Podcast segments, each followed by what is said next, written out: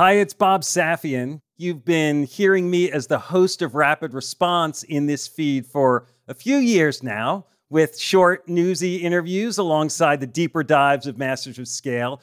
Well, I'm excited to share that Rapid Response is expanding into its own feed. We'll be putting out shows twice a week, focusing on the urgent issues that business leaders are dealing with in real time. So search for Rapid Response in your podcast player and subscribe to make sure you get all our episodes. I'll see you on the other side. I grew up in the 80s, and that was when Michael Jordan was in his prime. Basketball. All the commercials and the visual imagery of Michael Jordan dunking, shattering backboards, and crisscrossing over people. That was my impression. Of course, what shoes was he wearing? He was wearing his Jordans and, um, you know, his Nikes. That's Eddy Lu, co founder of GOAT, the online marketplace for premium sneakers that every sneakerhead knows. As a child of the 80s and a basketball fan, Eddy has vivid memories of Jordan and his Nikes. Jordan played his first NBA game for the Chicago Bulls in 1984 and signed his Nike endorsement deal the same year. Right away, he started making news, making plays, and Nike started making Air Jordans. I still remember the price tag. They were $130 at Foot Locker, and I just I couldn't afford them. Like any kid, you want something, but your parents will buy you something that's comparable. So instead of the Jordans, they would maybe would get me the Penny Hardaways or even the Charles Barkleys. Or, you know, another shoe that was worn by an iconic player, but they just couldn't justify buying the, the premium Jordans. And I think that really helped fuel my passion and my nostalgia for sneakers and even Jordans right to this day. GOAT stands for greatest of all time. We love sneakers. Michael Jordan was our idol, and he was the GOAT GOAT now sells 100,000 unique styles of shoes of all kinds, not just Nike. And that passion that Eddy and his co founder felt for Nike is still very real. It also didn't just happen. That kind of lifelong brand loyalty is the product of a magical combination of aspiration, authenticity, true value, and brand. It only works if buyer and seller feel totally aligned in what they value and what those values say about them. That's why I believe you need to sell without selling. Great branding is about identity and matchmaking. You got to have incredible talent at every position. It's like this huge push. There are fires burning when you're going home. Can you believe it? Such an idiot. And then you go back to, this is totally going to be amazing. There are so many easy ways. I'm supposed to know what to do. I have no idea what to do. Sorry, we made a mistake. But you have to time it right. Oops. Working out of a three bedroom apartment. Stuff that just seems absolutely nutballs. Ten years later, I'm like, well, that's just how you do it. We haven't made it. Just how you do it. This is Masters of Scale. We'll start the show in a moment after a word from our premier brand partner, Capital One Business. I woke up in the middle of the night because I had this nightmare that we were front page news that we've done the stupidest mistake of our life by making this pivot. That's Aparna Saran, Chief Marketing Officer for Capital One Business, and she's recalling a moment from her previous position at Capital One when she was heading up a team designing a new business card. We had just made the decision to go all in and sunset the prior version of the product, which was honestly the cash cow for our business. When we made that decision within a senior leadership meeting, as someone who had been on the journey to build this out for five plus years, it was really exciting. But by the time the weekend hit, I started to feel the responsibility and the pressure. We are taking this big bet on something that I've built. Perhaps you've been there. You've made a pivotal decision, and then panic sets in. How would Aparna calm her butterflies and steer her team through this pivot? We'll find out later in the show. It's all part of the Refocus Playbook, a special series where Capital One Business highlights stories of business owners and leaders using one of Reid's theories of entrepreneurship. Today's Playbook Insight have multiple Plan Bs.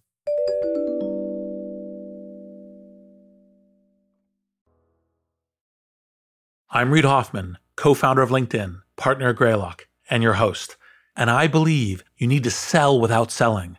Great branding is about identity and matchmaking. There's a little word game that one can play called They Could Sell a Blank to a Blank. It goes like this He could sell a glass of water to a drowning man. Well, she could sell sand to the Sahara. They could sell a ketchup popsicle to a woman in white gloves in the middle of July. It's fun, and it paints a familiar picture of what we often envision sales to be. We often conflate sales with charisma, and charismatic sellers like someone who could sell stilts to a giraffe or fuzz to a peach. Those charmers do exist. The problem with relying on charm as a sales strategy is that it's difficult to scale. It's not impossible, but when there's a mismatch between product and market, the bottom usually drops out. Great selling is actually not about trying to force feed customers an ill fitting product. It's more about matchmaking. First, tell the world who you are, and then do everything you can to find and connect with your ideal customers. Who are these ideal customers? The ones who respond to your authentic brand. They'll be the ones who stick with you as you scale. I wanted to talk to Phil Knight about this because no one is more qualified to talk about where authenticity and advertising meet. As the co founder and longtime former CEO of Nike, he oversaw some of the world's most successful brand partnerships. He helped innovate a new model of athlete sponsorships, endorsements, and product lines. Oh, and he commissioned one of the most iconic logos ever. But at the start of our story, Phil was just trying to make a sale. I never thought I was a sales personality. An extrovert is a person that stares at other people's shoes. So I'm not really the typical salesman, but you know, eventually you got to sell something. Phil was actually trying to make the hardest kind of sale. He and a friend were in Hawaii on the first leg of a trip around the world. We got conned into being an encyclopedia salesman. They ran an ad in the Honolulu Advertiser about wanting some people for PR. We went for the interview and we dressed up in our suit and tie, and they said we wanted a couple PR guys to place encyclopedias in homes for free. And we got a certain amount of money for every placement we made. Well, when we got done with the training, which lasted about two hours, they said, but you also have to sell the yearbook, which cost $400. And so I said, oh boy, we walked into that. The scam was revealed. But Phil and his friend still tried to unload the free merchandise. Selling encyclopedias door to door is a bit of an overstatement since I didn't sell a single one. But I did try it for a week before I quit. It wasn't by choice, but Phil learned a valuable lesson. Selling by deception is harder than it looks. It feels bad to trick people into buying a product you don't believe in and they don't want. It gives selling a bad reputation.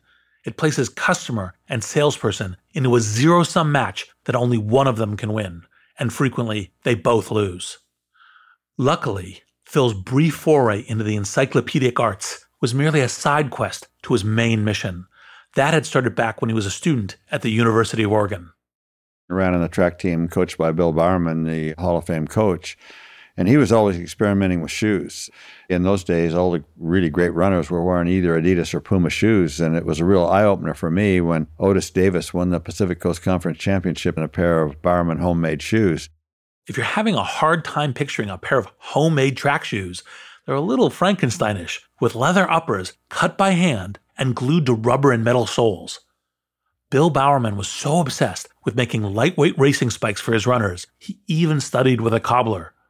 Each new prototype was an experiment, often performed on Phil himself. He tried it out on his, as he called his hamburgers, before he put it on his elite athletes. He felt that getting lighter shoes was important. Those Bowerman homemade shoes left their imprint on Phil's mind. It stayed there when he went on to business school at Stanford. I wrote a paper in the entrepreneurship class. Can Japanese shoes do to German shoes what Japanese cameras did to German cameras? And the teacher gave me a good grade, and I got kind of excited about it, and uh, away we go. Phil wasn't trying to build shoes like his old track coach. He just wanted to sell them. And he had an idea of where the innovation was happening.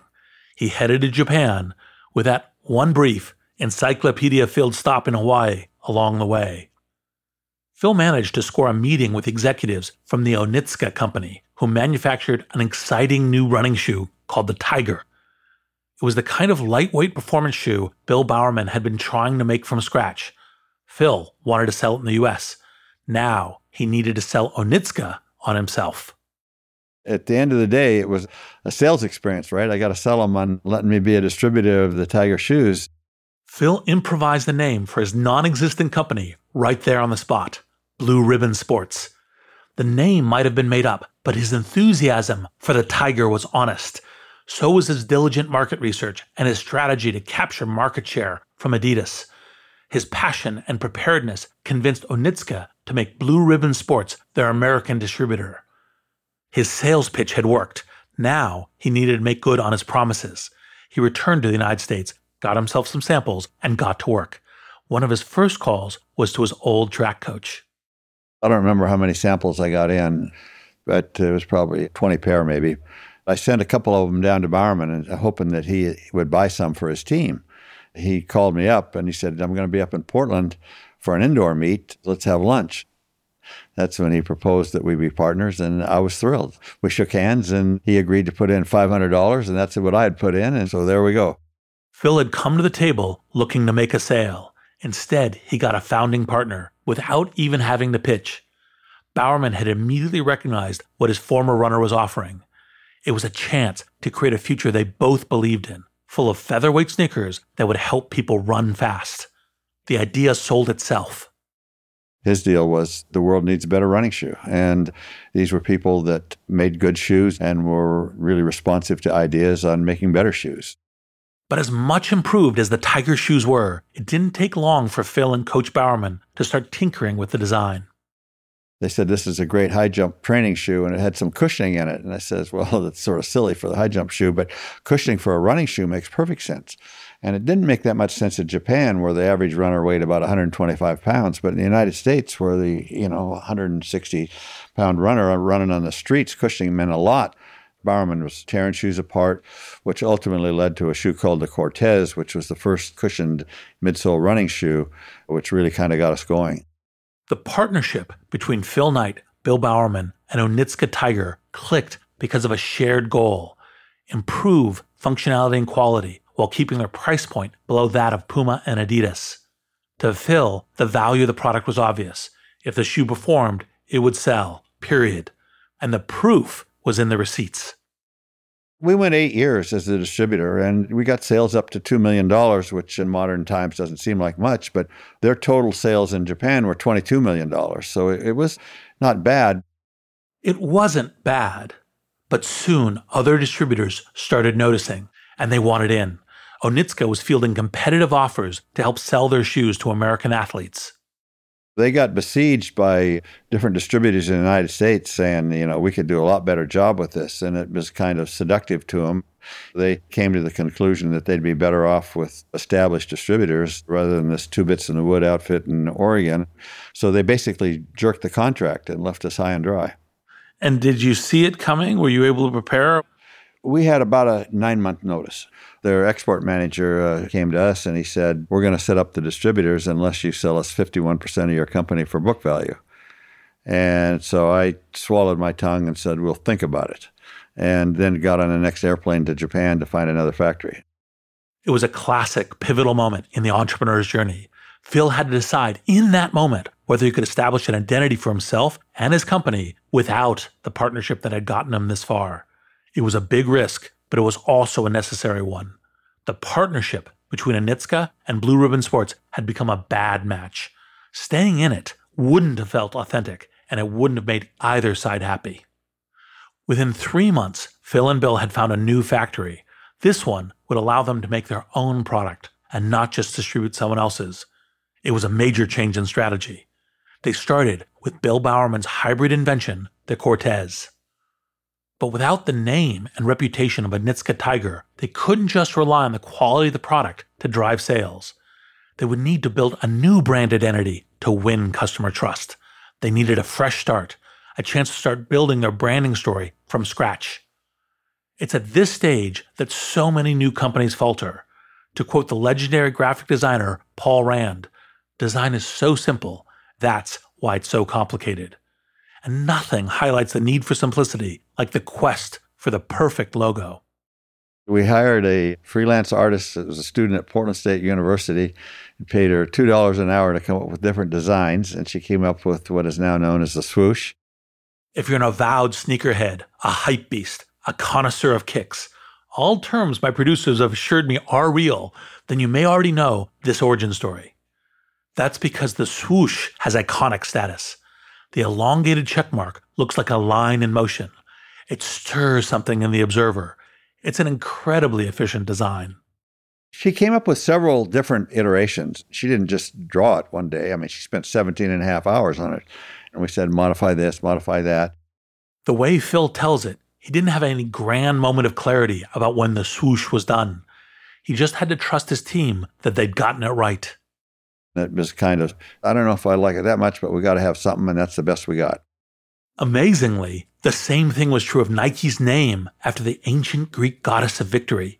It was a way to align the brand with winning, either blatantly or subtly, depending on how well you know your mythology. It also helped that the name Nike obeyed a couple of basic rules of marketing. On a trademark article that we all had read, it said good brand names are short. They have kind of a hard sign like Coke or Xerox or Kleenex, that type of a name. The name Nike was submitted by the company's first employee, Jeff Johnson, but it was far from the only suggestion in the mix. We had 45 employees and they all put a name in the hat. I put in the name Dimension 6, which I gave some thought to. And was the name in the hat like you had a set of options and everyone voted, or did everyone? No, no, it's only one vote that counted. and what made Nike resonate with you? Well, the others were so bad. My comment at the time was, I don't know if I like it that much, but it'll grow on me. And of course it has. At its core, great branding is about simplifying. It's about stripping away the irrelevant details until only the essence remains. Imagine a sculptor chipping away at a block of marble until the statue beneath is revealed. That isn't just true of logos and names, it's also true of messaging. Your company's values must be just as identifiable as its font and signature colors. In Nike's case, what they valued most was competitive edge. Think back to Bill Bowerman's Frankenstein shoes, crafted to help his runners win. Now, it was their job to tie that quest for victory to the brand. One of the things that I think is fascinating about the Nike story is that it starts with this intense focus on product, but it also then goes, well, we can't just have the world's best product. We also have to be very brand conscious. And it's like we didn't start out to be brand people, but now everyone in the world looks to us as the experts about how you establish brand and how you grow and treat a brand and you connect that brand emotionally with customers. When did the brand part of the story begin to be something that's like, okay, this is something we have to focus on too? Originally, the focus was on the product itself, totally. And then if we could get some good people to wear it, so it would get the attention of our consumers, which were really the runners of the world, and, you know, getting Steve Prefontaine to wear the swoosh was a big, big help of establishing a brand. Steve Prefontaine, American long distance runner and competitor in the 1972 Olympics, coached by Bill Bowerman. As Phil just told us, Nike's strategy relied heavily on its association with star athletes. Nike didn't invent the endorsement, but they may well have perfected them, going for world class competitors that captured the public's imagination. Steve Prefontaine, Carl Lewis, Jackie Joyner Kersee. If you want to run fast, wear Nike. If you don't take your training seriously, who cares what you wear? But there was a flaw in that plan to go all in on the serious runner the number of people who aren't. They had defined their target audience so narrowly, they made themselves vulnerable to the competition. In the 80s, we got our brains beat out by an upstart company called Reebok. And they basically focused on women and they focused on what the shoes looked like. And we hadn't really focused on the appearance of the shoes. We said if a shoe performs and a great athlete wears it, it'll sell.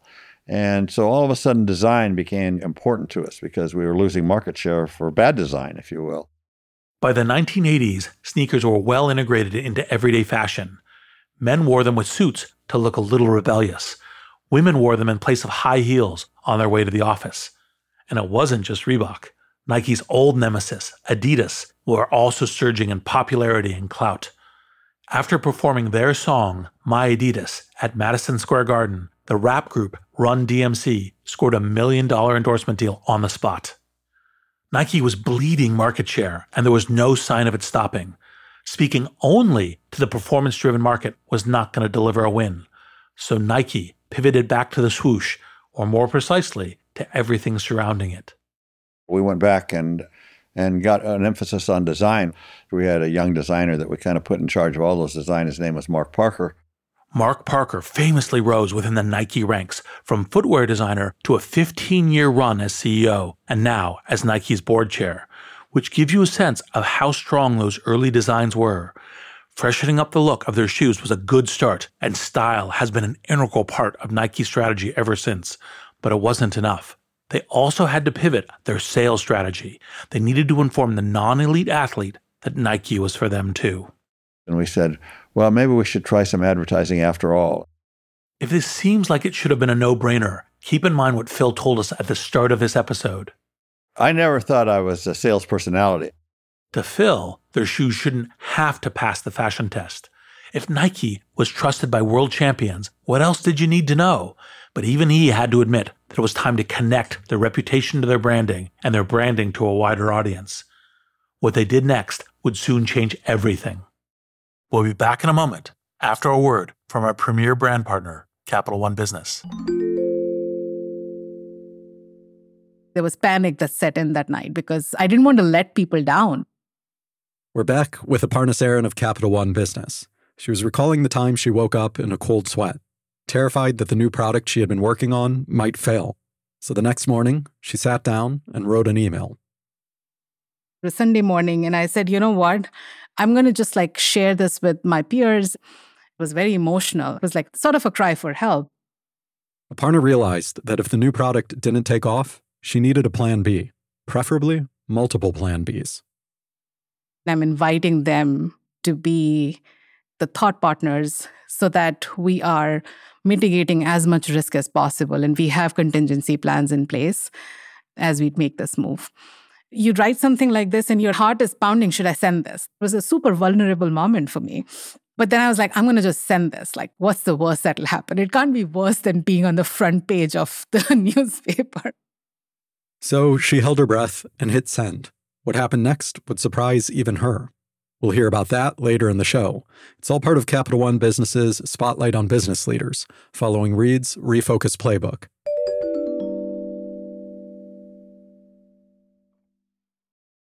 We're back. When we last left our guest, Phil Knight, he had just accepted, grudgingly, that it was time for Nike to change their approach to brand strategy. He and his team went to meet with a young upstart advertising agency. Very upstart. We walked into an office that had four guys on a card table. Their names were David Kennedy and Dan Wieden. If those names sound familiar, it's because Wieden and Kennedy is now one of the largest independently owned ad agencies in the world. The first time I met Dan Wieden, I walked into his office and he says, I just want you to know, Dan, I hate advertising. And he says, Well, that's an interesting way to start. It was, but what Dan Wieden said next made Phil evolve his opinion. One of the things they did, and of course they were young and hungry too, is that we have to know the client. We have to know the product. We have to know who and what they are. We have to represent what they really are. And what he began to understand really quite quickly wasn't that I hated advertising, it was that I hated traditional advertising. What did he mean by traditional advertising? Maybe something a little like this. Look here, Solarium Super Galvanized Rubber Shoe Soles provide 73% more satisfaction and comfort than shoes without. Other soles are too stiff, fall apart in inclement weather, or just woeful. Make your steps soulful with Solarium Super Galvanized Rubber Shoe Soles. While supplies last, do re mi fa solarium. Phil wanted something different for Nike, something that felt less like selling encyclopedias and more like an honest introduction to what Nike is all about something stirring, kinetic, something more like the swoosh. Was the design and the advertising the beginning of saying it isn't just the absolute best product for the athletes and for the people who want to run, but it also has to be a way of connecting with them so people understand that this product is the is the product that's for them. For sure. That was the advertising message.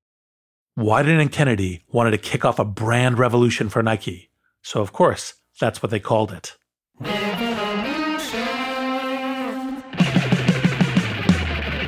had John McEnroe swearing by it. And we had Bo Jackson being able to play three or four different sports. Michael Jordan jumping over the moon. And it all came together. And really looking back, it's maybe just in that first real campaign, it was one of the best campaigns we've ever had. Springboarding off the sheer star power of these athletes would become a staple of Nike's strategy.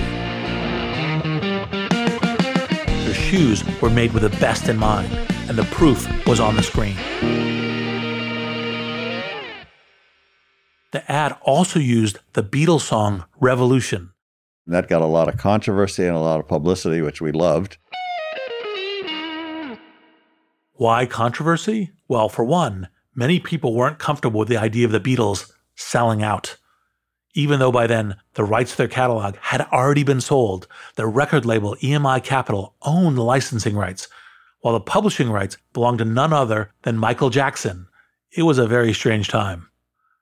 The three surviving Beatles sued Nike for the song's use, but the controversy reinforced Nike's image as an iconoclastic, irreverent company that wasn't afraid to show their edge. We just wanted to, one, wake people up and then be honest on who we were. And it became edgy. We didn't say, okay, make it edgy. It just sort of reflected what we were trying to do. You can find that original 1987 commercial online. And however you feel about the Beatles, the ad is still electric. Not just because of the song, or McEnroe, or Michael, but because of the old couple speedwalking in the park. The little kid caught midair as he sails across the basketball court, the exhausted marathoner collapsing under their foil blanket after the race. The ad draws a direct connection between ultra elite athletes and the people who could be you.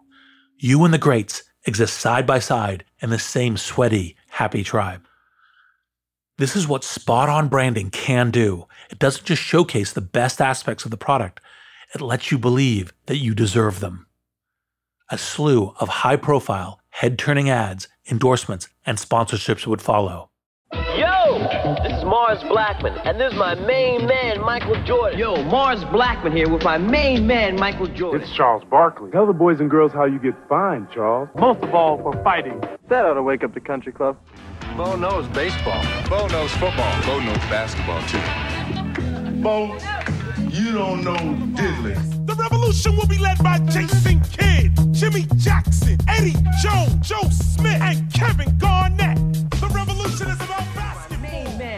Jordan. Yo, Mike, what makes you the best player in the universe? Is it the vicious stunts? No, Mars. Is it the shoes? No, Mars. You sure it's not the shoes? I'm sure, Mars. What about the shoes? No, Mars. Money, it's gotta be the shoes. Also, a little healthy controversy doesn't hurt either. Well, isn't it the case like the Air Jordan was banned by the NBA? Mm-hmm. Yeah, that, that was great. You heard that right.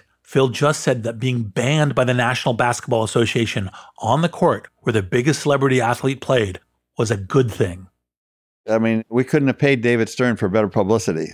That he actually banned the original Air Jordans from anybody else in the NBA. Even Michael. Michael wasn't supposed to wear them. And of course, that got huge publicity and every kid wanted it. Eddy Lu of GOAT was one of those kids. He remembers this incident too.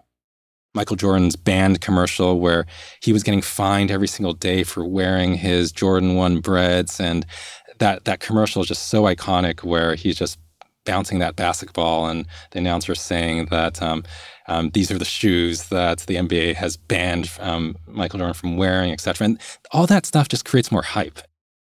By the way, those fines against Jordan came to $5,000 per day, and Nike paid them all. We wanted him to ban it again, but he made him legal the next year. this commitment to controversy continued when Wieden and Kennedy and Nike worked together to unveil their new slogan in 1988 Just Do It. The slogan was used in a 30 second spot about an inspiring 80 year old runner. I run 17 miles every morning.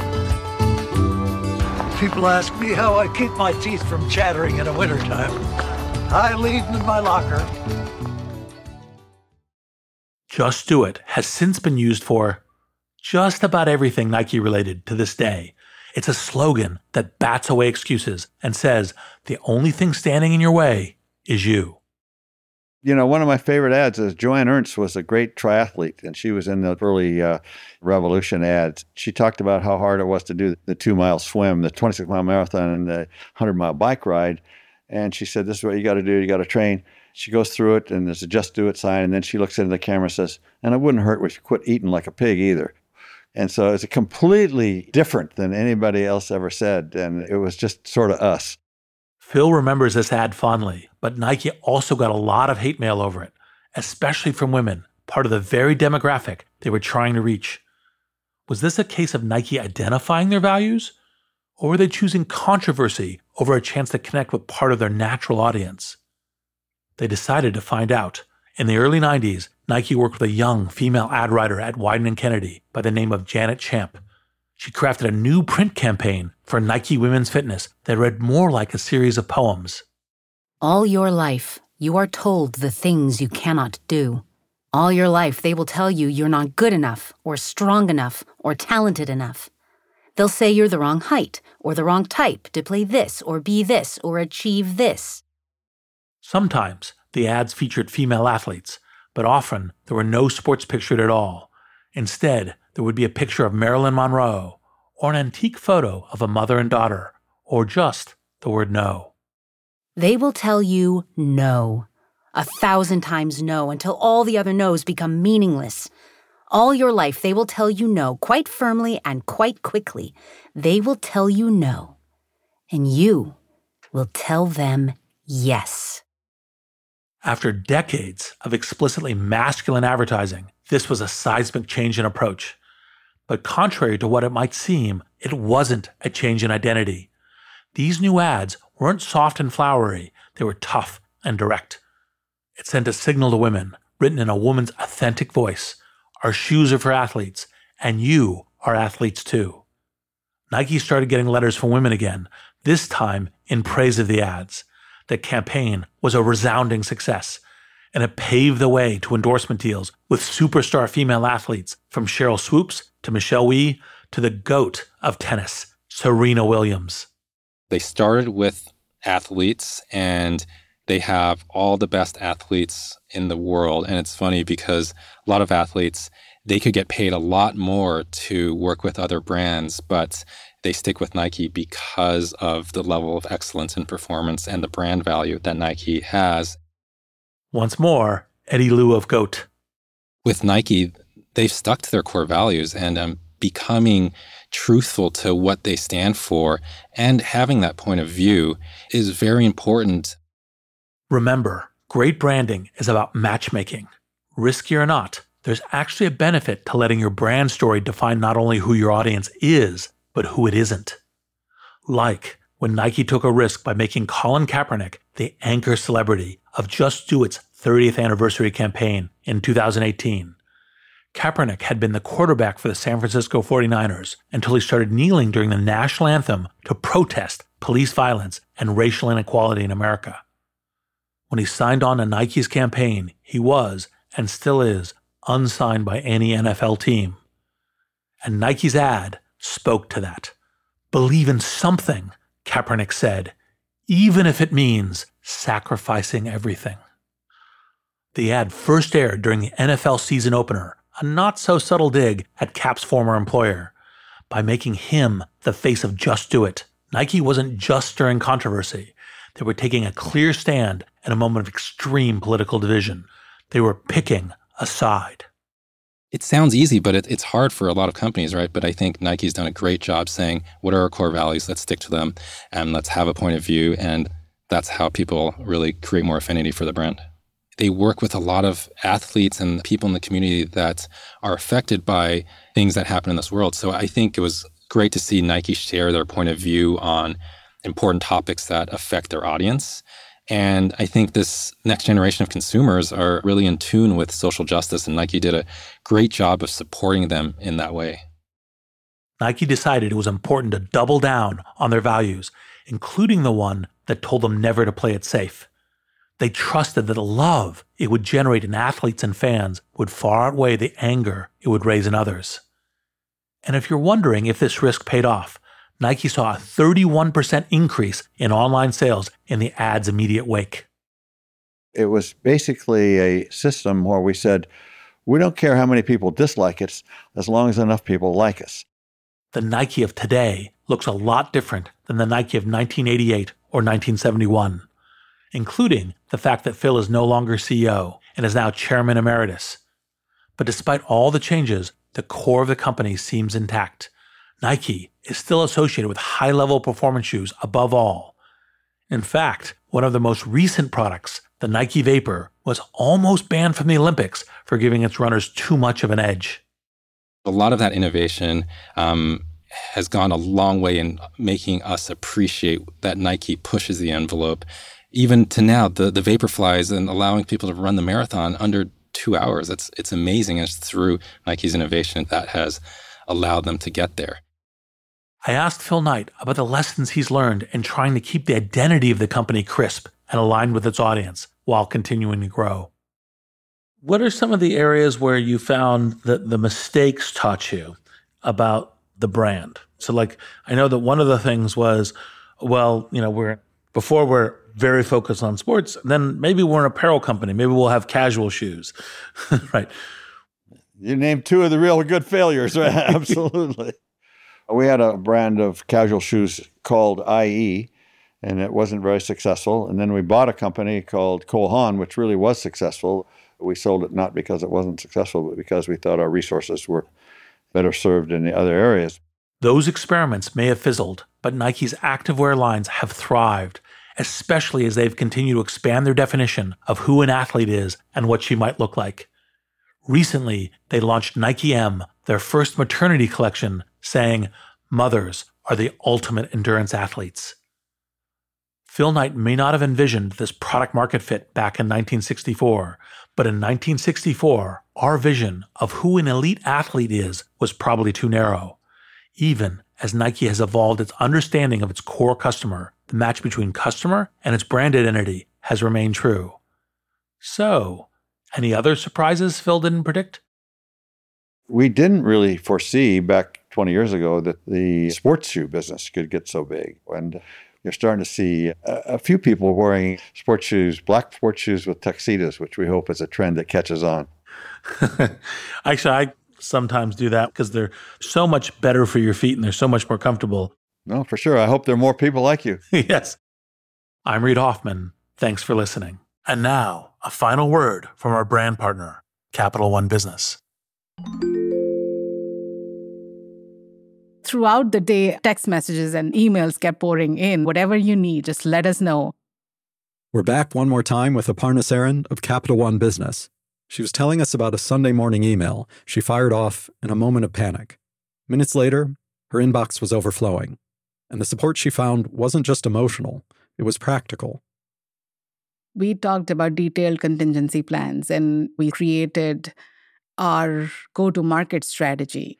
Before we are in full rollout mode, we had stage gates so that we could test and quickly learn and iterate. And within a matter of like six months, as we were rolling things out channel by channel, those stage gates would allow us to pivot if we saw something that we didn't like. That day, Aparna learned a lesson that stayed with her. Having multiple plan Bs doesn't just expand your options, it gives you new opportunities. The best way to pivot is actually open doors for thoughtful conversations because humility in knowing that you actually don't know everything, as well as the empathy in knowing that disruption is always drastic and abrupt, helps you go through that pivot with other people in a very different way. Capital One Business is proud to support entrepreneurs and leaders working to scale their impact. from Fortune 500s to first time business owners. For more resources to help drive your business forward, visit CapitalOne.com slash business hub. That's CapitalOne.com slash business hub. Masters of Scale is a Wait What original. The show is recorded remotely with sanitized audio gear. Our executive producers are June Cohen and Deron Triff. Mm-hmm. Our supervising producer is Jai Punjabi.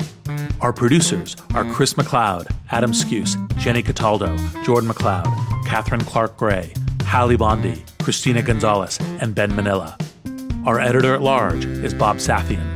Original music and sound design by Ryan Holladay and Daniel Nissenbaum. Audio editing by Keith J. Nelson. Mixing and mastering by Brian Pugh. Special thanks to Chris Ye, Elisa Schreiber, David Sanford, Saida Sapieva, Adam Heiner, Emily McManus, Kelsey Capitano, Tim Cronin, Sarah Sandman, Charlie Manessis, and Colin Howarth. Visit mastersofscale.com to find the transcript for this episode and be sure to subscribe to our email newsletter.